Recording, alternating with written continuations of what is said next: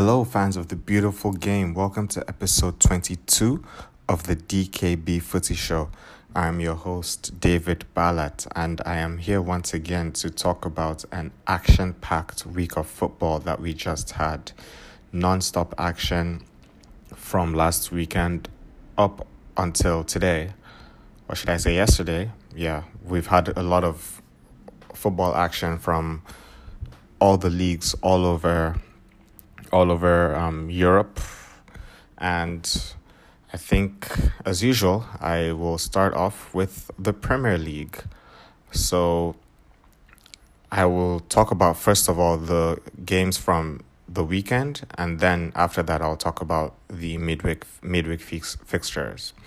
So we had Arsenal versus Spurs the North London derby which was obviously the standout match of the season of the weekend and also it did not disappoint because Arsenal defeated Spurs by 4 goals to 2 and I must say I think this was probably the best game that we've seen all season. Arsenal have been going from strength to strength. A lot of people have been doubting their their credentials because throughout this whole unbeaten run which has now officially gone to 20 games. They had not really faced any proper opposition yet. Well, they faced Liverpool earlier and they came out with a draw. A lot of people thought that Arsenal actually edged the match and could have actually won the match. And now they have just defeated Tottenham Hotspur, their arch rivals, at home in the first North London derby of the of the season. And this match was just high intensity, high impact from start to finish. Um, you could tell that from the get go that the Arsenal players were highly up for this match. Spurs were on a high as well because they had just defeated Chelsea three goals to one uh, oh, oh, in the previous game. And so they were definitely up for another London derby. But I don't think they expected the intensity that Arsenal came at them with the whole stadium, even the crowd, everybody was seriously up for this match. And from the get go, it was just Arsenal piling on the pressure on Spurs, pressing high up the pitch, getting the ball back from the from the defense and midfield.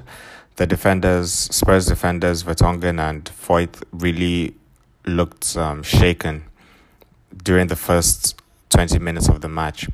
And eventually it was a penalty courtesy of a of a handball from Vertonghen, which was a very stupid handball. He had a stinker of a match, to be honest. So he did the handball, and then up steps Aubameyang to get his first North London goal from the spot, which he dispatched well, scored the penalty, and Arsenal were in the lead, and Arsenal continued to pile pressure, but then out of nothing, set piece for Spurs Eriksen quality delivery and Eric Dier got the header in off of um, Bernd Leno. Leno should have done better for the goal, though I think he should have saved. I think it was a routine save. He really like fluffed his lines there because he tried to. I don't really know what he did, man. He went on his knees and then like with his hands, like just. Well, it was almost like a, like a serving in volleyball. I don't know. It was a really weird way to try and save the ball, and it was definitely his fault when the ball went in.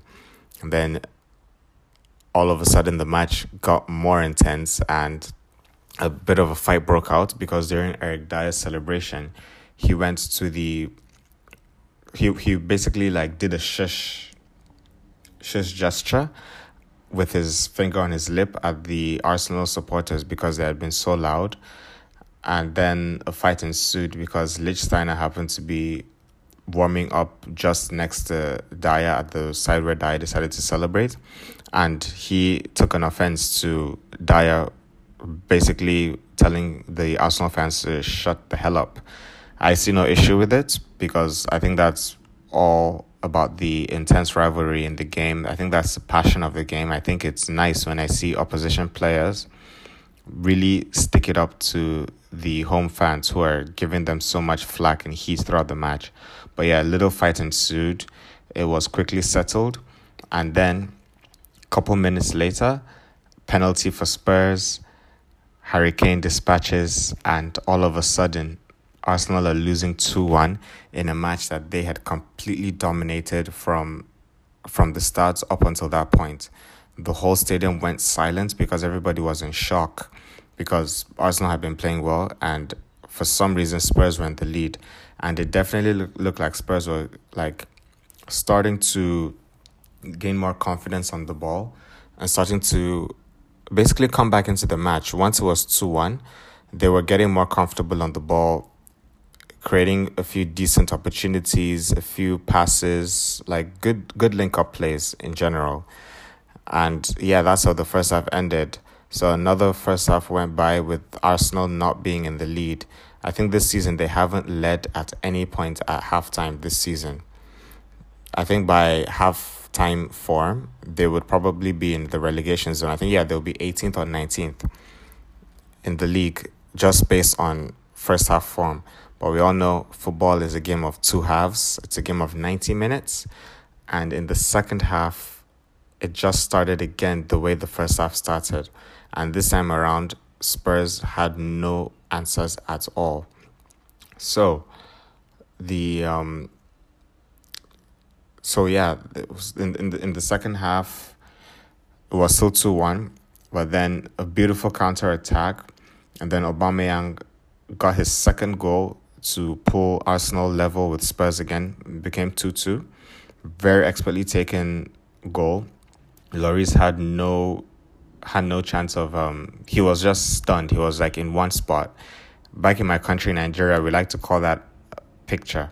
Whenever uh whenever basically a player like strikes the ball so sweetly that the goalkeeper is left stunned and just like doesn't react, just stays in one spot and doesn't move. He freezes.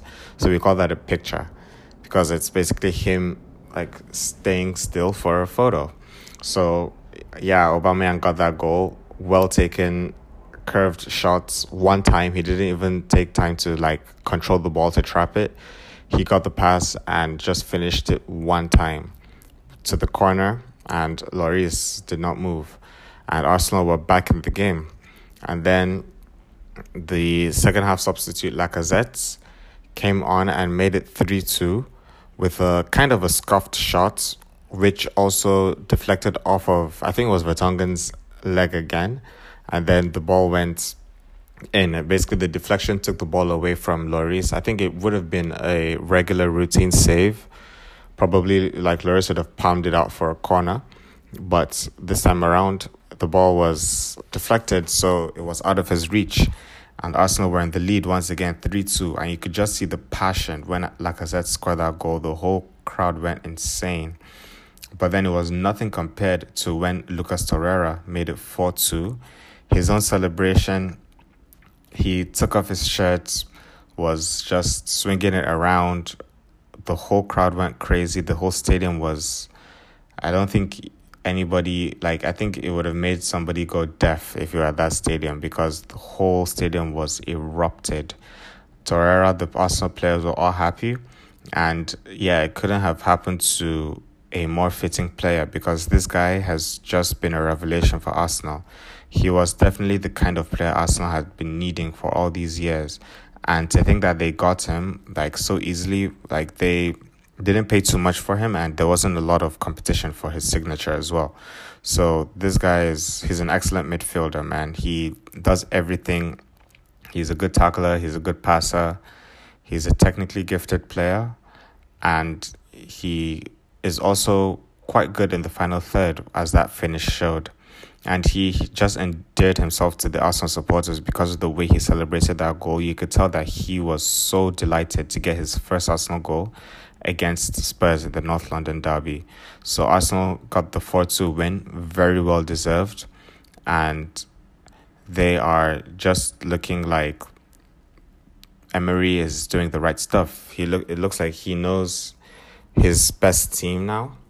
Well, not really because he still like shuffles the team around, but he knows the right system that fits these players. It's a thing that Ozil, who reportedly they said he had a back spasm. Ozil hasn't really played in many of these like last few games, including the one that they played midweek. He missed that one against United. He missed this match in the previous week as well. I don't remember. I think it was against Bournemouth. Yeah, he missed that match as well. I don't think he was injured during that match. And it seems like Emery is actually not really a huge fan of Ozil's. But who needs who needs Ozil when you can put in performances like that? That second half performance, that second half energy that Arsenal get. I don't know where they get it from. I don't know what Emery tells them at halftime, but yeah, their second half form is just deadly this season. And basically all the points that they've won have been won in the second half. So yeah, that's just crazy. But yeah, that so that was that. Arsenal defeated Spurs 4 2 and deservedly so. Next match was the Merseyside derby. This was a weekend of derbies. So it was a Merseyside derby between Liverpool and Everton. Liverpool won that one 1 0. Liverpool deserved the win, in my opinion. I think they definitely created more chances than Everton did, but Everton did play quite well. And if it had ended 0 0, I don't think. I don't think I um I would have said that Liverpool should have been well they they would have been disappointed to drop points, but based on the whole the way the whole game went, Liverpool created chances, but Everton did create their own chances as well and it definitely looked like the game was going to end 0-0 up until the last second of the match where I think that's just the the freakiest goal I think I've seen in recent memory. I can't remember a goal at that at this like high a level of football being scored like let's consider all the circumstances the fact that Liverpool would have been 5 points behind City if they did not get this win and Pickford just decided to give them that goal. The ball was going out from that um, kick from Van Dijk. The ball was clearly going out, and Pickford jumped up and basically put the ball back into play. He gave the assist for Origi to get that header and get the win for Liverpool. That was just simply nuts. That was literally the last kick of the game, and it was so I was sad for um, Pickford because he had had such an excellent match as well. So for the game to end that way, it was really cruel and heartless. But that's the way the game that we love can be at times. And Liverpool got the win. Luckily, yeah, the goal was lucky, but overall on the balance of play, I think they did edge it. So yeah, Liverpool won the Merseyside derby. Everton has not won at Merseyside in the 21st century. Only God knows when that's to be broken, but it definitely wasn't over the weekend. Manchester City 3, Bournemouth 1. Another routine win for City. Goals courtesy of Bernardo Silva, Raheem Sterling, and Gundogan. They were made to work a little bit for the win though, because even though they went ahead through Bernardo Silva quite early on, Callum Wilson got the equalizer, and this guy has also been such an excellent player for Bournemouth, especially this season. I know in fantasy football he has the second highest number of points for any forward, just after Aubameyang, and it's not really hard to see why. This guy is involved in almost all of the goals that Bournemouth score, and he got the equalizer for them in this match. But Manchester City are just a cut above everybody else in the league, and despite them draw uh, besides the the match them conceding an equalizer it was so obvious everybody knew that city were going to come back and win that match. And they did. Raheem sterling he is arguably the player of the season so far right now. Arguably manchester city's best player. You could argue maybe alongside david silva for this season because he's just been excellent. He's scoring and assisting in literally every match he plays in. It's like yeah the guy is great. Pep guardiola just knows how to get the best out of this guy because it's obvious. You can see that when he plays for the national team it's really like not the same as when he's playing for city. But when he's playing for city man he's just like he's unstoppable. He seems to be fulfilling that potential that we all saw that he had when he was in liverpool a lot of people thought it was a bad move for him to switch to city because of the price tag involved and the fact that he wasn't ready to make that step up, but he has proven everybody wrong. Since Pep joined this team, Sterling has just looked like a world beater. He looks like a a bona fide world class player. And if he keeps up with this form till the end of the season, honestly, I think forget about the Hazards and the Salahs. It will be people like Sterling that Real Madrid will be looking at. I know there have been rumors that they wanted to sign him in the past, but I don't really take them seriously. But if they do confirm again, it will be tough for City to keep him. Yeah. So next match, Southampton 2, Manchester United 2. Another match where United had to come back from behind against a team that is struggling for relegation. They did this against Newcastle and they got the win against Newcastle, but this time they did not get the win. Southampton went two goals up, courtesy of a Stuart Armstrong double. The second one was was just a sumptuous, beautifully taken free kick. United quickly responded though through goals from Romelu Lukaku and Ander Herrera, both assisted by Marcus Rashford, who was like he had a pretty decent game. He missed some chances, but in terms of his delivery into the box and the assists, the two assists were quite spectacular. And these were all all these goals were scored in the first half. So after United made it 2-2, like any logical person would have thought that okay, they recovered. So now second half they're really going to show that they have the better players and the better quality than Southampton do. But that was not the case at all because Southampton were still the better team in the second half and yeah, the game United did not deserve the win and they didn't get the win. However, after the match, Mark Hughes got sacked and he got the unwanted record of being the first manager in English in Premier League history to be sacked twice in a calendar year. He was sacked by Stoke City earlier in January. He joined Southampton and now he's gotten sacked in December. So it's definitely been a year to forget for Mark Hughes. But I'm sure he'll find another club. I mean, these guys just shuffle themselves around. Guys like him, Sam Allardyce, um, what's his name? All these other guys, all, all these other coaches, Roy Hodgson, all of them, they just like shuffle around these like lower end clubs, and I'm sure he's gonna get another job very soon. But isn't it something that it's because he failed to defeat Manchester United that he gets sacked. Like that's just if there's any like proof that United has fallen way down the pecking order and nobody has respect for the club anymore, it's the fact that a coach can get sacked because he fails to defeat Manchester United. Like that is just insane. United, some introspection is needed. But that's all I'm gonna say about that. Chelsea 2, Fulham nil. Claudio Ranieri's first match in charge of Fulham. He has a huge job ahead of him because they are bottom of the table, conceding goals for fun, not being able to score any. And yeah, it was really tough first match for him to come back to the club that he once managed in Chelsea, away from home as well at Stamford Bridge. And Fulham did play decently well. I think they deserved to at least have gotten a goal, but they failed to do that and they lost 2 0 courtesy of Pedro and Loftus Cheek, who has been taking his opportunities very, very well. That's Loftus Cheek, I mean. He's scored, I think, like maybe three or four goals now in his last like three or four matches, which is good for him to, which is good for him because if he can actually show that he can provide goals, then he has a very good chance of breaking into that Chelsea midfield. Because one thing that that Chelsea midfield lacks is goals. Kante is not a goal scorer, Jorginho is not a goal scorer, and Kovacic is not a goal scorer. Kovacic seems like, because of his style of play, it seems like he should score more often, but he but he just doesn't. I don't know. He doesn't have the numbers for it. So yeah, that's that for for the weekend. And then let's move over to the midweek games as well. So in the midweek, the standout match involved Arsenal once again, and it was back at Old Trafford against their arch rivals.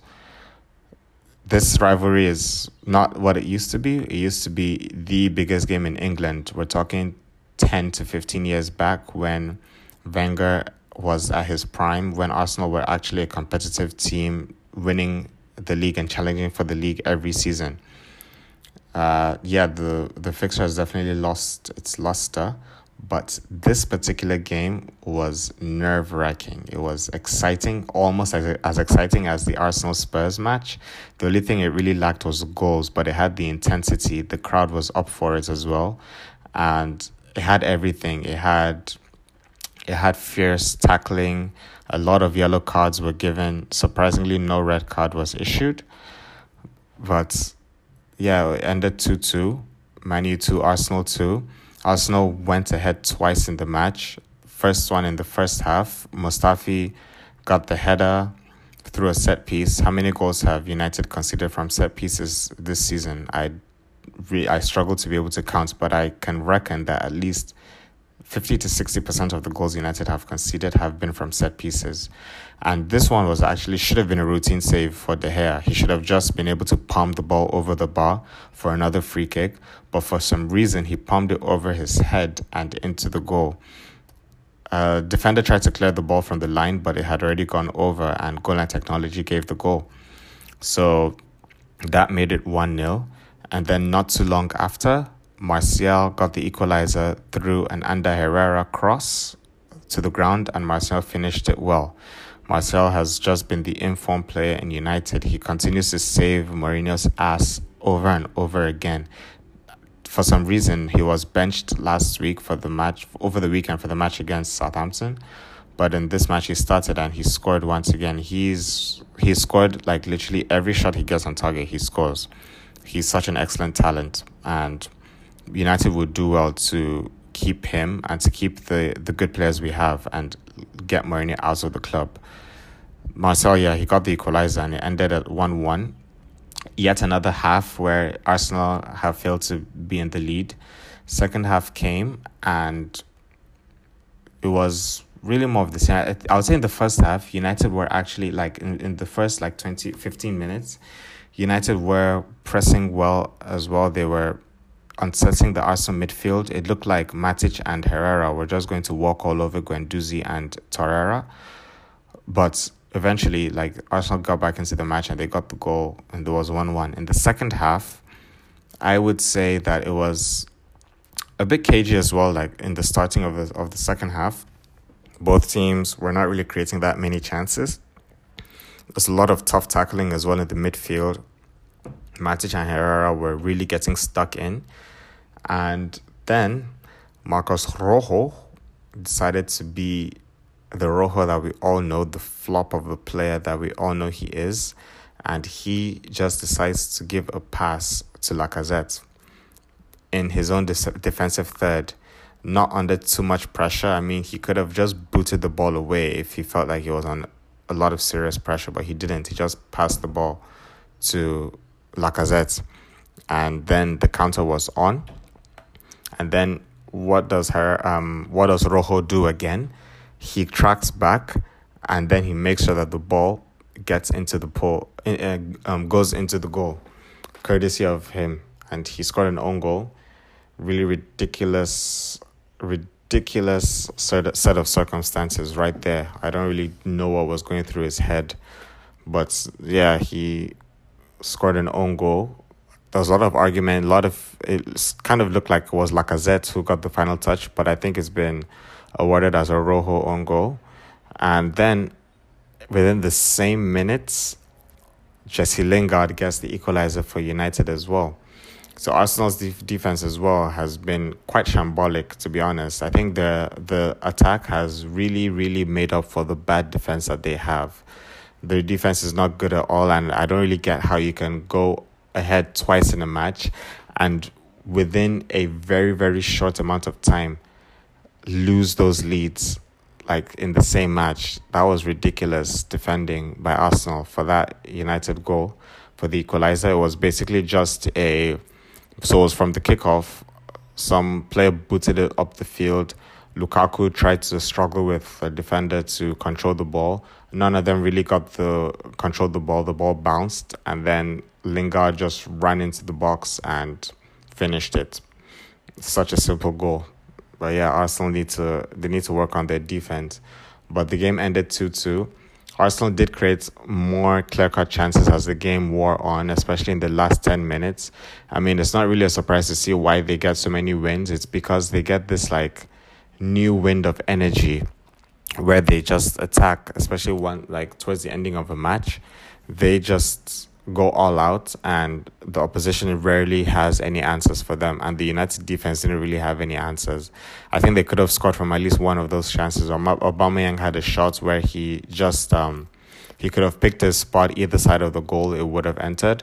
But he decides to shoot straight at De Gea, who made a good save with his foot. There was another chance for Mkhitaryan. He blasted the ball over the post. And yeah, Arsenal, I think they they slightly edged the match but ended as a 2 2 draw. It was a very great match. It was an exciting match. Good to see. But once again, for United, that's four games now without a win. They are still in is it seventh or eighth place and seem to be about like nine points off of the top four right now. It seems very unlikely that they can even make it to the top four, but I think that they want to have any shot. Get rid of Mourinho. I keep saying this. Please get rid of that guy. I don't cannot get tired of saying this, but I I'm sure you guys are tired of me talking about United. I'm kind of tired as well. And yeah, I'm just gonna move on because the club has way too many issues. And Mourinho is a large chunk of them. Watford one, Manchester City two. City got another win. They keep marching on. They got goals courtesy of Leroy Sané and Riyad Mahrez. And then Doucouré got a consolation goal later on, but they didn't really threaten after that. And yeah, Manchester City got a got a good win. I would say during the match, the one when it was one 0 or even nil nil, Watford did create some decent chances that they failed to take. And if you fail to take your chances against City, which is the best team in the league by far, they will obviously punish you, and they did. So Watford were left to rue their chances, and Manchester City temporarily again went five points at the top of the table. The next match, Wolves 2, Chelsea 1. Wolves have gotten another huge scalp this season, another big team that has struggled against Wolves. Wolves have, I don't think they've lost against, okay, yeah, Spurs are the only top six team, if I'm not mistaken, that have been defeated by Wolves. I think they're yet to face Liverpool. I'm Not really sure about that. I'll have to check, but they have definitely stepped up against all the top six opposition that they've come against. They got the draw against City, still the only team that, okay, the second team that City has failed to win against this season. They got the draw against City at home 1 1. They narrowly lost to Spurs 3 2. They got the draw away against Arsenal 1 1, a match where I think they should have won. They definitely had more opportunities to win the match than Arsenal did. They got the draw at Old Trafford 1 1 as well, defended very well in that match, and now they've defeated Chelsea 2 goals to 1. It was first of all Loftus Cheek opened the scoring again. I, I was just talking about the form he's been in it was kind of like an own goal, but they awarded it to him, I guess, because the, the shot was on target. But it went off a defender's head. I think it was Bennett, I can't remember, and the ball went in. It was 1 0. The second half came on, and Wolves piled on the pressure and got goals courtesy of Raul Jimenez and Diogo Jota to make it 2 1. Chelsea have issues. It seems like now they are regressing to the mean they had been they started the season so well, were scoring a lot of goals, but it was quite obvious that they were punching above their weight. They were overperforming. They were not as good as their results were suggesting, especially the the amount of goals that they were scoring. These guys were scoring three, two, three nils, two nils like every week. Even without Hazard, they were winning. But I think now they're really starting to show themselves. I think that Spurs match really exposed the weaknesses in this Chelsea team. Against Fulham, they got the win, but I think Fulham created a lot of chances, enough chances to at least get a goal. And then in this match, I think they they deserved to lose. They did create some chances, but I think that they rely on Eden Hazard way too much. They have a number nine in Morata who is just devoid of confidence. This guy looks like he he just has yeah, he has no confidence whatsoever. He is a shadow of the player that played for Juventus and for Real Madrid, winning all those Champions League titles. This guy, yeah, he just he just looks like he doesn't even want to be in Chelsea anymore. He can't he can't link up as well as he used to. He can't control the ball and his finishing, man, Jesus Christ, his finishing is shit. This guy just like, yeah, I mean, look at the chances he had in this match. There was a, a square ball. I think it was was it Alonso. I don't remember who squared the ball to him. The defender did well to get him off balance, but I think he still should have scored it. And then this guy as well, Willian Willian is really not that good. He's so inconsistent. I don't get how Chelsea refused to get the 70 million or the 60 million that Barcelona offered for Willian.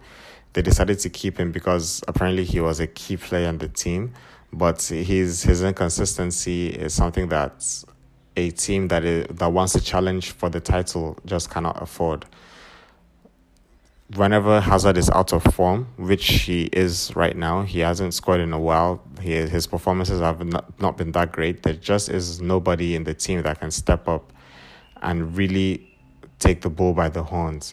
Giroud, he's a good link up player, but he doesn't score enough goals, not nearly enough. The only advantage he has over Morata is that he links up well with Hazard. But in terms of of returns in front of goal, nah, he ain't it at all. So Chelsea have like yeah, they have a lot of issues that they need to sort out. Right now they are definitely in the thick of the top 4 battle and I would not be surprised if they don't make top 4 because I would reckon Arsenal are actually a better team than they are. In my opinion, I think Arsenal maybe they they're probably the third best team in the league right now. And Spurs as well. I think Spurs are better than Chelsea. Then Chelsea need a new striker and at least one new winger. And I don't think they're going to get that this season. They can try in the January transfer, but it's really difficult to get any world class players in the January transfer. So, and also with Hazard, it seems like Hazard is his patience is actually wearing thin with the quality of of of his teammates. And there have definitely been reports that he has actually agreed a deal to join Real Madrid I think it's supposed to be next summer or during the winter transfer window. I really I'm not sure. But I think if he leaves during the winter break, that would be devastating for Chelsea and they definitely will not make the top 4 if that happens. He definitely uh, but if he was to leave the winter, I think it would not be a good move by him. I think he would really be leaving his his teammates out to dry but over the summer, I think he definitely should leave because I mean he's been in the club for like how many years now? Like six, seven years. He's twenty eight years old, at the peak of his career, and he needs to go to a club where he can actually win something like the Champions League to really cement himself as a legend of the game. In Chelsea, I don't think that's gonna happen. Not anytime soon, at least. But yeah, so Chelsea, they've got a few issues let's see if they're able to maintain their their um, position in the top four. We'll see if they do that. Well, I think right now they're not even in the top four. I think they're in fifth position, but let me just make sure of that. Let me just confirm what position in the table they are. Okay, no, they are fourth. Arsenal are fifth because Arsenal got the draw, but they're level on points. They both have 31 points. It's just the goal difference that Chelsea is ahead by. But yeah, so Chelsea, they've got a lot of issues to sort out. Next match, it was um, Spurs 3, Southampton 1. Courtesy, goals courtesy of Harry Kane, Lucas Moura, and Son Heung-min was a routine victory for for Spurs. I mean, what do you expect against Southampton? Southampton look like they're going to get relegated this season. They have just appointed a new manager, but he wasn't at the dugout for this match. He was in the stadium though to watch the match, and he has a tall order. He has a huge job on his hands to get this team survival Uh, to remain in the league. Charlie Austin got a, a consolation goal later on in the match, but it was a well deserved victory for Spurs. And then Burnley won, Liverpool 3. The scoreline might be 3 1, but the, the it doesn't tell the tale of the match whatsoever. I think Liverpool, I think Burnley played very, very well. They they they got a goal in the first half, which was disallowed. The second half, they got another goal courtesy of Jack Cork to get the 1 0 lead. But then, not too long after, James Milner got the equalizer for Liverpool. And then in came Firmino, super sub Firmino, got a goal courtesy of a Van Dijk assist to make it 2 1. And then Shaqiri sealed the wheel, sealed the win in literally the last minutes of the match, last minute of stoppage time from a Salah assist. Um, the club decided not to start any of his illustrious front three. Mane was injured, Salah was rested, and Firmino was rested as well. So he went with the attacking the attacking lineup of Origi and and um, Sturridge, who did not really play that great. In the midfield as well, he gave a rare start to Naby Keita. I don't really know what the issue has been with Naby Keita. I thought he was going to be a shoe in in the midfield of of Liverpool, but since his injury and even slightly before the injury, it seemed like he was getting out of favor with Klopp. I don't know what he's doing that Klopp doesn't like, but he got the start in this match, and yeah, they got the win, but they had to work hard for it and they're still there within touching distance of, of City. And I hope they're able to maintain it because I really want to see a title race this season. We haven't had a proper title race since that, um, since the, was it 2014 15? I remember when City won the league and it was between Liverpool and City that time under Brendan Rodgers. Since that season, there hasn't really been a title race, so we need to see a title race because this is the best league in the world. And if one team every single season always dominates, I don't really think that Premier League fans can really argue as to the fact that it is the most competitive league in the world. So, Liverpool, hang in there, keep getting those wins, and keep that touching distance to City. So I think that's it with the Premier League. Over to La Liga, and the standout match from that from the weekend was Alaves versus Sevilla. It was a top four battle. Sevilla was number one on the table. I think Alaves was either third or fourth. This match ended 1 1. Alaves scored first through Johnny Rodriguez, and then Wissam Ben Yedder, who's had such an excellent season alongside Andre Silva, got the equalizer for Sevilla, and it ended 1 1.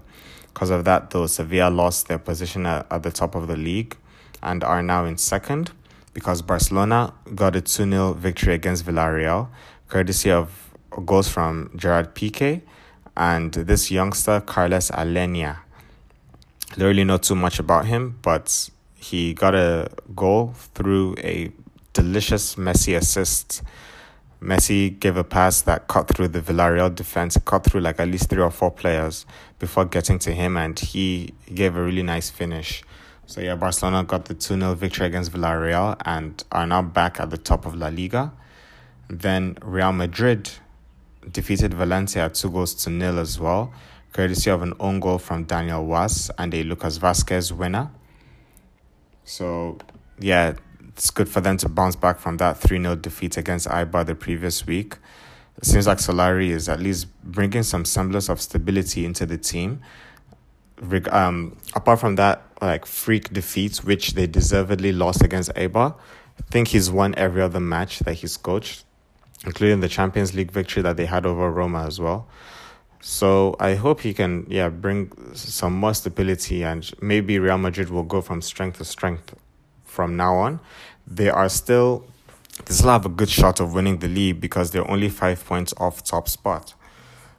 That's just um, crazy to say.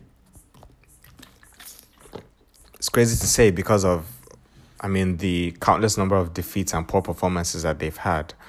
But that just shows you that La Liga is really open this season. It's anybody's game, really.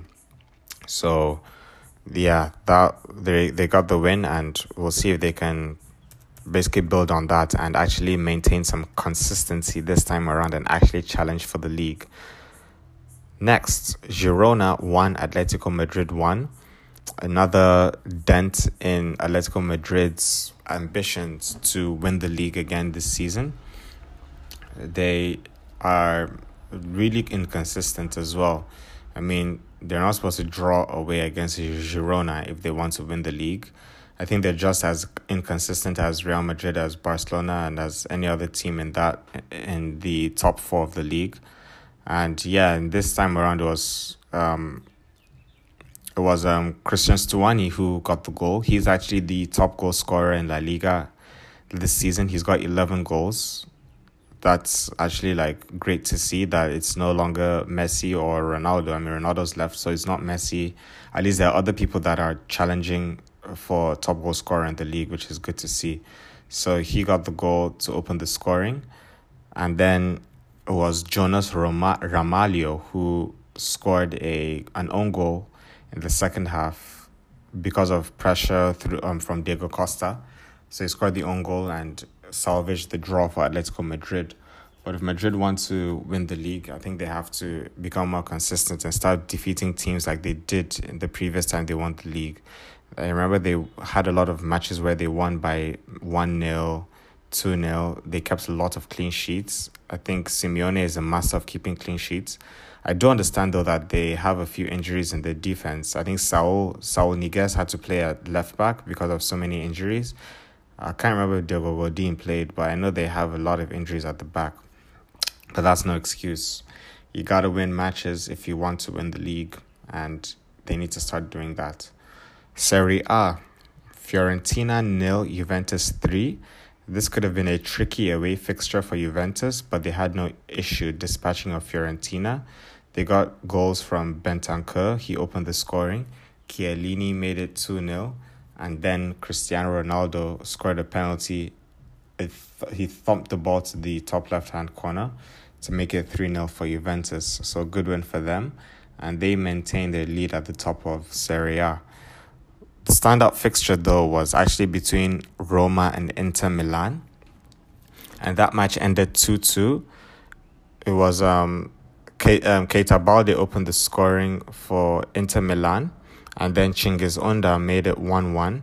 And then Icardi came back and made it 2 1. Icardi, top five number nines in the world, in my opinion. He made it um, 2 1. And then a very late penalty from Kolarov made it 2 2. So I think Inter Milan would really feel like that was three points dropped. They are still firmly in the top four, but they um, don't seem like they're going to be able to stage any challenge for the league this season. So yeah, they drew that one 2 2. Napoli defeated Atalanta away from home, two goals to one, courtesy of goals from Fabian Ruiz and Arkadiusz Milik.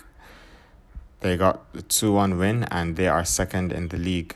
And then Chievo won, Lazio won. Lazio dropped points and are now in fifth position in the race for top four. They're out of the top four. And replacing them was AC Milan, who got a 2 1 victory against Parma. So AC Milan are now up to fourth position in the league. And I hope that that's where they stay because I really want to see the two Milan clubs back in the Champions League, especially AC Milan, who, mind you, are still the second most successful team in Europe with seven Champions League victories. They used to be a juggernaut and need to regain those glory days once again. Bundesliga, Borussia Dortmund defeated Freiburg two goals to nil with goals from Reus and Paco Alcacer. They are still top of the league. And yeah, Lucien Favre is doing a great job there. Werder Bremen one, Bayern Munich two. Serge Gnabry um, got both goals for Bayern in this victory. And then Ligue 1, Bordeaux 2, PSG 2. PSG finally dropped the fo- their first points of the season. They got goals from Neymar and Mbappe, but every time they scored, Bordeaux just responded with the equalizer and the match ended 2 2. And then in the midweek, they also dropped points once again because they drew away from home against Strasbourg courtesy of uh, they actually conceded first, and then Edinson, Edinson Cavani got an equalizer from the penalty spot. So yeah, they've dropped points back to back right now, but they're still w- too far ahead of any other team in the league. And also, um, I think maybe this might just be a hangover from the victory that they had over Liverpool in the Champions League. Um, In the match against Strasbourg, neither Neymar nor Mbappe played, and um, let's see. Yeah, as I, the only interesting storyline in the La, in Ligue 1 now it's is whether PSG can go the full season undefeated. I still have my doubts that they can because I just don't think they have the consistency and the mentality to want to win every match they they um are involved in. I can see a scenario where maybe they win the league with like maybe like six or seven games to spare, and then when their their whole level drops off, where their competition like their competitive nature drops off because they've already won the league. I can see them definitely losing a match then. So I don't think they're going to go undefeated, but let's see if they do. So that's it for the reviews. So on to the fixtures for this weekend. And in the Premier League, the standout fixture is going to be Chelsea against Manchester City. So this is going to be first position against fourth. Chelsea are really not in great form right now. I don't think this is the time when they would have liked to play against Manchester City. But that being said, I am definitely looking forward to this match because this is basically a matchup between the two most possession oriented teams in the league. So, who's going to give in? Who's going to who's going to allow the other team to have more of the ball and maybe play on the counter attack or maybe they're both just going to struggle to maintain dominance in possession and in the past between teams like that with those philosophies it usually tends to lead to a lot of um, rough play a lot of tackles because teams that like to hold possession basically like to foul the opposition whenever the opposition has the ball so that they can quickly gain possession back. So this can definitely be the case in this match. I remember when Manchester City and Barcelona played each other in, the Champions League in Pep's first season. That was definitely how both matches went. A lot of hard tackles, a lot of yellow cards. And yeah, it could be like that before the game finally settles down. But it's an exciting match. It's going to be Chelsea against City. It's going to be the midfield of Jorginho, Kante, and probably Kovacic against midfield in City of Bernardo Silva, David Silva, and Fernandinho, most likely. So, who's to give? We'll see. Manchester, Manchester City are definitely favorites to win the match because they are just head and shoulders above every other team in the league but Liverpool would definitely be hoping that Chelsea can get something out of this match.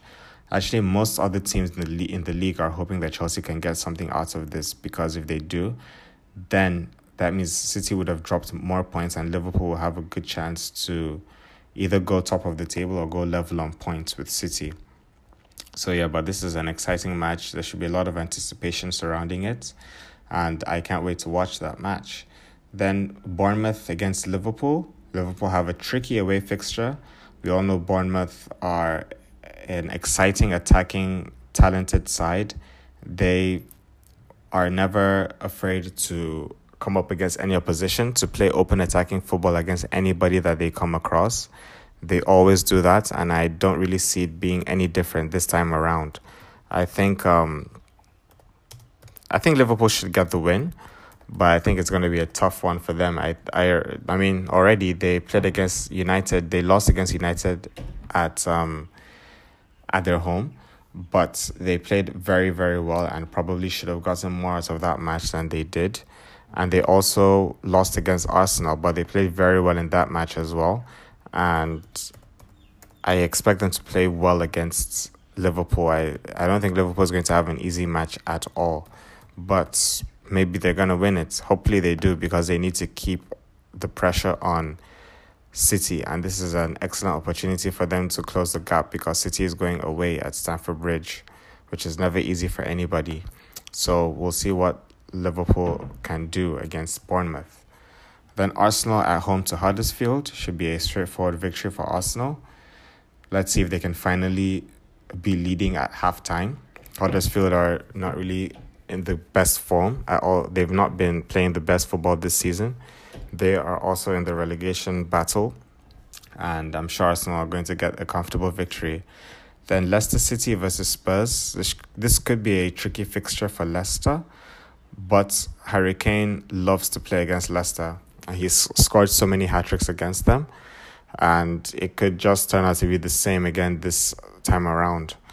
But we'll see how that goes. It could go either way. It could, it could be a very difficult game for Spurs or an easy victory. We'll see how that one goes.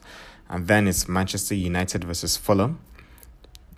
Let's see how that one goes as well. Ranieri will definitely look at this as an opportunity to be able to gain some bonus points because we all know whenever a relegation threatened team comes against any of the big boys, anything that they get is a bonus.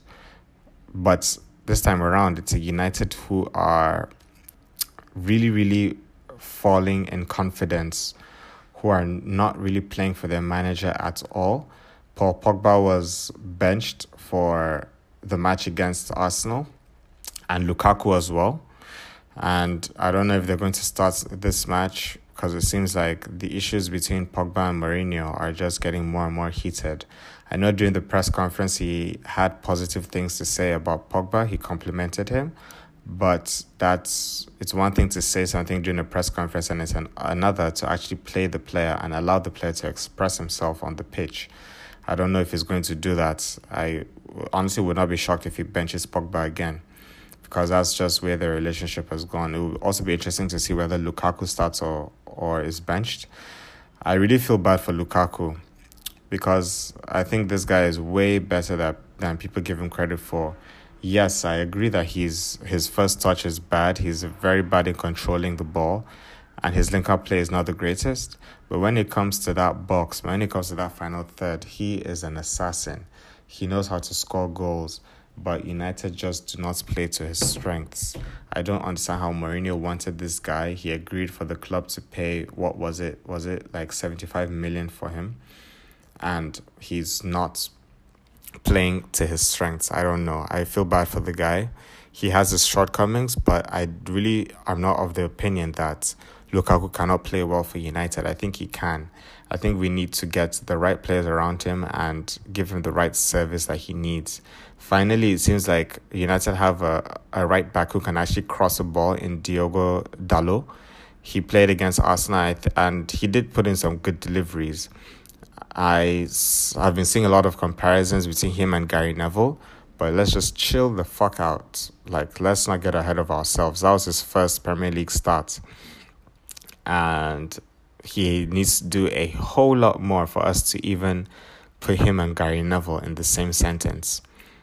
But we'll see how this match goes, though. Fulham definitely have a chance to get something out of it, and United should be looking to at least get a win because they haven't won in the last four matches.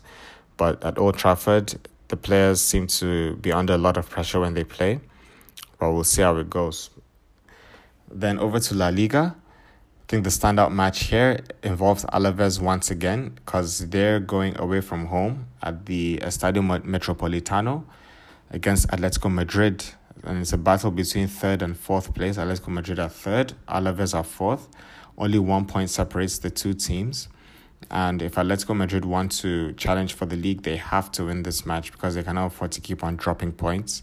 And if Alaves want to show that they are actually proper top four contenders, then they should get something out of this match as well. So it's going to be very contentious. Both teams are not really the most silky on the eye, the most attractive looking on the eye, but they get the job done. So I expect it to be a gritty affair with a lot of hard challenges, very, very technical as well. And it should be an interesting match for the football nerd, shall I say, for the football hipster. That's a match for, for him or her. So let's see how that goes. Valencia versus Sevilla. Sevilla are, are, are away against Valencia. This is going to be another tricky fixture because despite the fact that Valencia are not playing the best this season, at home they can beat any team in La Liga. So Sevilla, they look like they're proper challengers for the league this season, and I sincerely hope they are because we're tired of this duopoly between Real Madrid and Barcelona. And Atletico Madrid are not really showing that they're going to be the ones to break it once again. So if it's Sevilla, why not? But Sevilla, get this win against Valencia. Let's see how that goes. I'm going to be looking forward to that match. And it should be highly entertaining. It should be high tempo, Both teams are definitely going to be up for it. I know the Valencia crowd at the Mestalla never fail to disappoint. They always show up and give their team 100% support. So it should not be any different in this match. Then we've got Espanyol versus Barcelona. It's the first derby de Catalonia. But in the past, this has never really been a competitive fixture. So I don't know. Well, Barcelona are shaky though. They are quite inconsistent. And Espanyol did they did start the season quite well. They've been slowly regressing to the mean. But I think they will be looking at this match favorably. They'll be looking at this match optimistically, thinking that they can get something out of it and who is to bet against them. I mean, the defense of Barcelona is not that great anymore. Gerard Piqué seems like retirement is inching closer and closer for this guy. Um, Umtiti, I don't know if he's injured or what's up with him, but yeah, that that Barcelona defense is not that great, and they are just way too dependent on Messi. Messi is really the heart and soul of everything that this club does, and it's look and it gets more and more evident every single year because despite the fact that they try to recruit good players, in my opinion, the recruitment is not that great.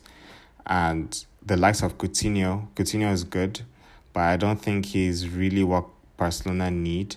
I don't think he's going to be a world beater in that Barcelona squad at all. Ousmane Dembele, that's another case. He's def- he definitely has the potential and he's got the numbers to back it up as well this season. He's he's got the potential and the quality to be a top top player for Barcelona, but it all depends on if he's able to get his mind right, get his attitude better, and actually provide um, more for the team that he, he than he already has, which he has actually provided a lot, despite the off-field issues he's had, and also depends on how much patience Barcelona are willing to exercise with Dembele which should be a lot because I mean they bought him for over 100 million pounds and they're not going to get that investment back if they decide to sell him anytime soon. So I think that he has his time, but yeah, in general, Barcelona they're way too dependent on Messi, and that defense is not that great. So Espanyol they can definitely get something out of this match. Then Huesca versus Real Madrid. Let's see how Real Madrid plays. Let's see if Solari is actually able to steady this ship and get the best out of these players who are so inconsistent. Let's see if they can muster some consistency and actually put in performances, decent performances, and get themselves back into the top four. Can you imagine Real Madrid are not even in the top four, but they can get back into the top four and be challenging for the league once again. Serie A, standout fixture there is going to be Juventus at home to Inter Milan. That's actually going to be a Friday night fixture, so it's going to be later this night. Juventus are still overwhelming favorites, especially at home against any opposition they come against. This is a battle between first place and third place. And um, yeah, I don't know if Inter can get anything out of this. I think Juventus are going to get the win. It could be an easy victory for Juventus or a really, really dogged, tight affair. So Inter definitely need to have their shooting boots on. Icardi needs to step up as he always does for his team. He is just captain fantastic for this guy. And if they have any shot of getting anything out of this, it's all going to depend on him, on Ivan Perisic as well, Brozovic, and all of their other players, but mostly Icardi. We'll see how that one goes. Then it's Napoli versus Frosinone. That should be an easy win for Napoli. They should be able to get an easy three points. And then AC Milan versus Torino. AC Milan are going to look to cement their place in the top four. And they need a victory against Torino in order to do that. And then for the Bundesliga, we've got Schalke versus Dortmund. Should be a very good game these teams usually produce very very good matches. I remember last season I think it ended four four. Was it like Dortmund was leading four 0 and then Schalke came back? Well, it was a crazy match, a really crazy match. I hope that that's the same, but I do hope Dortmund get the win because I want them to win the league. At least I want someone other than Bayern to win the league, and they seem like the only ones who have the players and at least have the track record of being able to have won the league in the past. So they're definitely going to need to win this match. Even if they don't win, they still have considerable distance from Bayern. But for the table, though, I think if they fail to win, whoa, they're they're seven points ahead at the table. So even if they fail to win, they're still going to have a comfortable lead. But yeah, they're first. Borussia Mönchengladbach as second, and RB Leipzig are third, with Bayern in fourth. Bayern are playing against Nuremberg.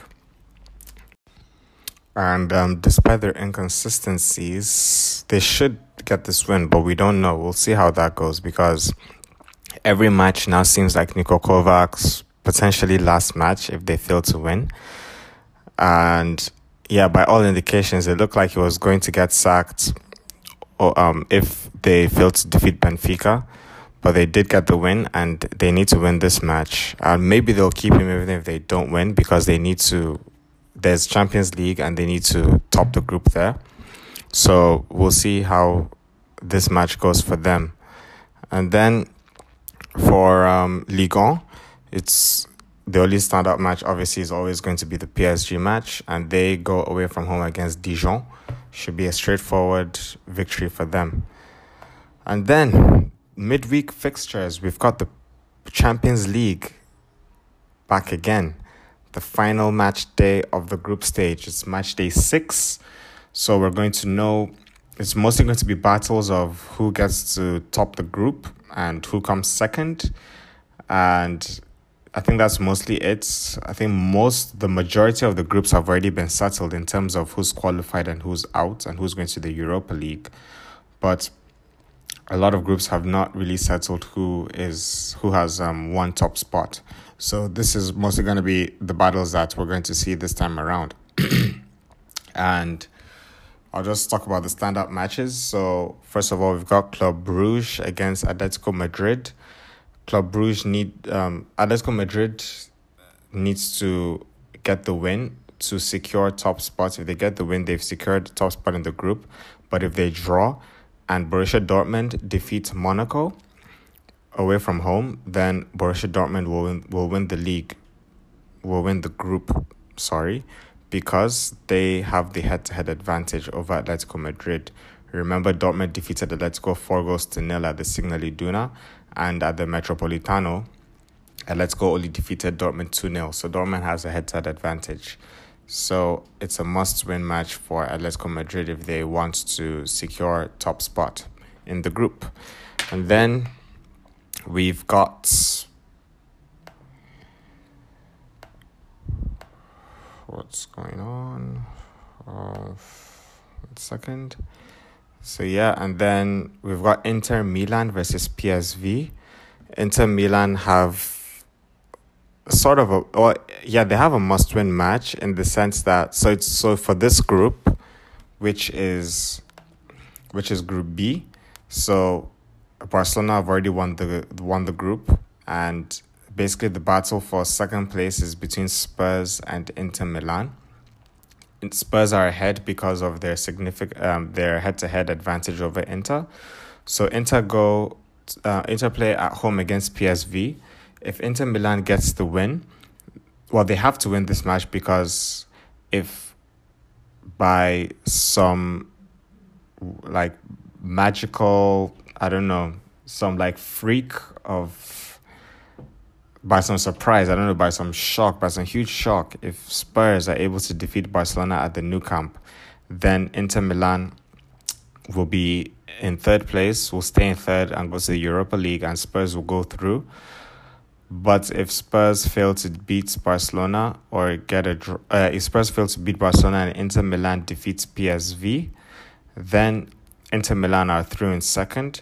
But if Inter and PSV draw and Spurs and Barcelona draw, Spurs are through. So Inter Milan will need to win this match to at least be in the driving seat and give themselves the maximum amount of hope that they're going to qualify from the group. Uh, yeah, so Barcelona are at home against Spurs. Barcelona have already qualified, as I said already. So that's definitely the only hope that Spurs have that Barcelona do not field their A team, they field the B team, and the B team is hopefully not up for it for the match.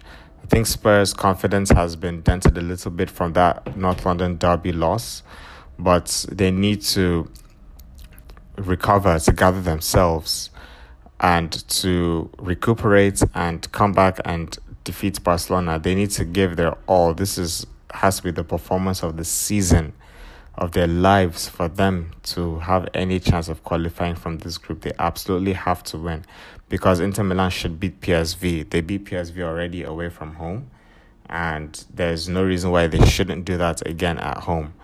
So it's really all up to Spurs to defeat Barcelona to see if they can qualify from this group. And then next we've got Red Star Belgrade against PSG and then Liverpool against Napoli for Group C. So Napoli are in first place with 9 points, PSG second with 8, Liverpool third with 6, and the Red Star Belgrade fourth with 4 points. So really, Red Star Belgrade has no chance of getting to the knockout round, but they do have a chance of going to the of qualifying for the Europa League. If Liverpool fail to defeat Napoli. Actually, if Liverpool loses to Napoli, then Liverpool will actually be in last place in the group and Red Star will go through. But Liverpool's main focus is not really on playing Europa League football, it's on qualifying to the next round in the Champions League knockout phase. So they absolutely have to defeat Napoli. If they defeat Napoli, then it will all, all be the head to head or goal difference. So if they defeat Napoli only by 1 0, Napoli will go through because their head to head will be the same, and Napoli has a higher goal difference of three goals. So Napoli will go through. But if Liverpool wins by more than 1 0, then Liverpool will have the head to head advantage over Napoli by more than one goal, actually, not even 1 0, because if, if the match ends like 2 1 in favour of Liverpool, then Napoli will serve the advantage because they have an away goal and Liverpool failed to score at Naples. So Liverpool are going to be looking to defeat Napoli by more than one goal in order to secure their place unarguably that they're going to make it through to the next round. And then PSG, they are playing against Red Star. As I said, they're away from home against Red Star Belgrade. Liverpool and Napoli will be praying for a miracle that Red Star can also get something out of PSG just as they did when Liverpool came to their home. They defeated Liverpool 2 0 and they drew against Napoli. So if Red Star can get something out of the match against PSG, then Liverpool and Napoli will definitely have hope of qualifying. But yeah, the permutations for this group are really tough to make out. But basically, Napoli, PSG, and Liverpool all have a chance, and they all have head to head victories over the other. So this this group is just wide open and it's going to be interesting to see. The Liverpool Napoli game, though, that's going to be one hell of a match because the Anfield crowd is going to be raucous. It's going to be absolutely crazy. So I'm looking forward to that match to see how it goes. Then, just quickly, the other matches Viktoria Pilsen against Roma and then Real Madrid against CSKA Moscow. That is Group G. Real Madrid have already won that group and Roma are already through, so there's really nothing to talk about in that group. And then Young Boys against Juventus with Valencia at home to Manchester United. Both Juve and United are through, but there's still a bit of a battle for top spot. If Juventus um, draw against Young Boys and United defeat Valencia, United will top the group because they have a head to head advantage over Juve. But we all expect Juve to get the win against Young Boys. So let's see how that goes. Then we've got Shakhtar against Lyon and Manchester City against Hoffenheim. And that's Group F.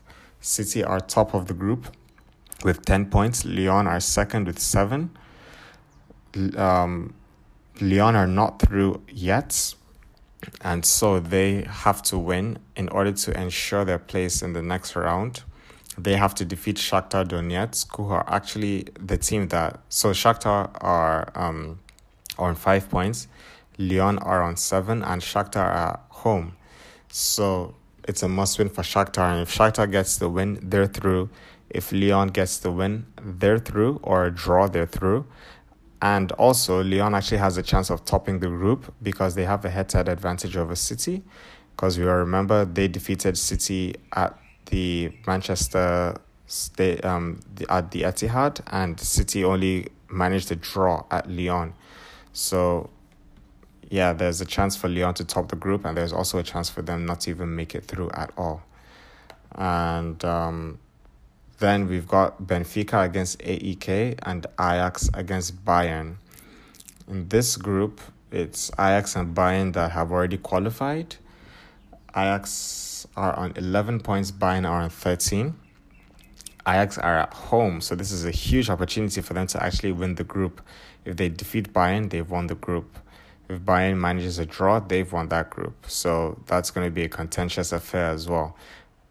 In the reverse fixture, I remember the um, Ajax actually got the draw at the Allianz Arena, and they were well worth it. They could have actually gotten more than a draw. They could have gotten the win, but they did not get that and they got a draw, but they have a chance to rectify that and actually defeat um, Bayern this time around. So we'll see how that goes. And then the Copa Libertadores final is going to be played on Sunday, on the 9th of December at the Santiago Bernabeu. So the match is going to be underway. Finally, we will find out who gets to lift the Copa Libertadores trophy. And reports are suggesting that both Ronaldo and Lionel Messi are attending the match and are, and are scheduled to be seated next to each other. I know Florentino Perez wants to make that happen, so it will be a nice gesture just for the game to see like the sportsmanship in the game because at the end of the day that's what the game is all about. It's all about sportsman like behavior. And if these two rivals can sit together for the match it will just be something to to see for the whole football world. It would be nice to see. So I hope that happens. And in other news, Manchester City could face a Champions League ban next season because it seems like UEFA has decided to investigate into the reports that were revealed by Der Spiegel in the football leaks over the past uh, month. And basically, um, yeah, they could be banned from the Champions League next season. Remember that they already got banned they already got a financial fair play sanction in the past for violating financial fair play rules. That this was back in uh, was it 2013 or 2014. So if they get another violation, they will definitely be banned. So we'll see how that goes. Um, yeah, this they got banned in 2014, and they were fined rather than banned from the Champions League because they inflated their sponsorship deals with companies li- linked to the their to the club or their ownership.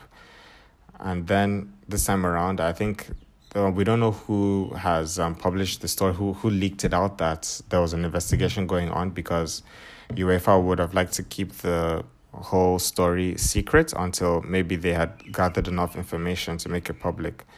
But yeah, it the story involves inflating sponsorship deal figures to make it seem like the club was actually generating more revenue than they were and were using their own generated revenue for their spending when it was actually the owners that were pumping money into the club.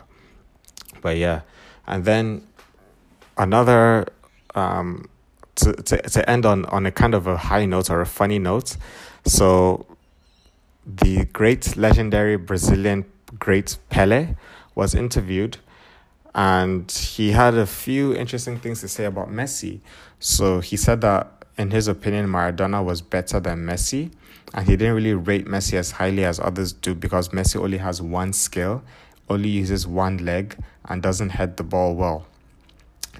Well, um, he also said that you shouldn't compare him to that's him himself, Pele. He shouldn't be compared with Messi because he Pele knew how to use both feet, could head the ball, and Messi only uses one foot. So they have different skill sets and doesn't want to be compared. I don't know if he was saying that they're not on the same level or he was saying that it's hard to compare the two of them. I don't know.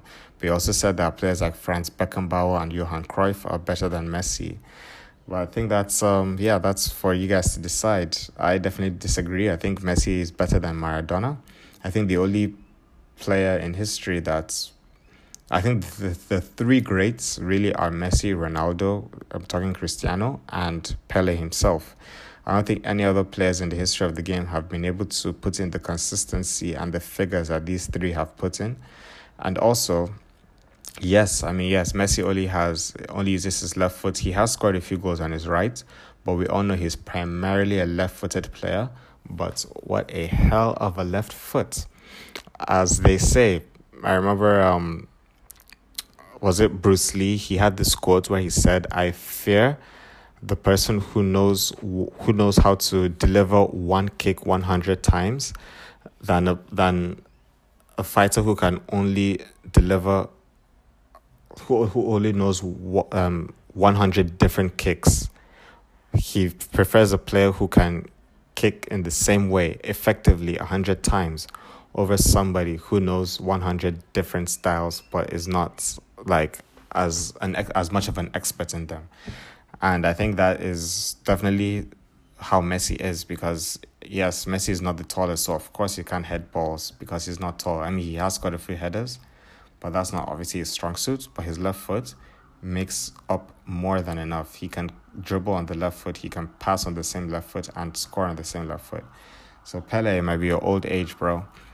But yeah I think that's a nice way to end the episode for today.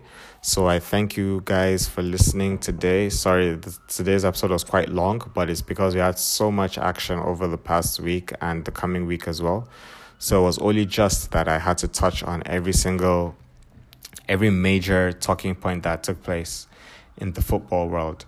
So thanks again for listening. I will talk to you guys once again after the Champions League and. Um, yeah, so enjoy your weekend, enjoy the matches. As usual, you can catch me on Instagram at dbalat, that's D B A L A T, and on Twitter at DK Balat, that's D K B A L A T. So cheers, guys. See you again next week. Bye bye.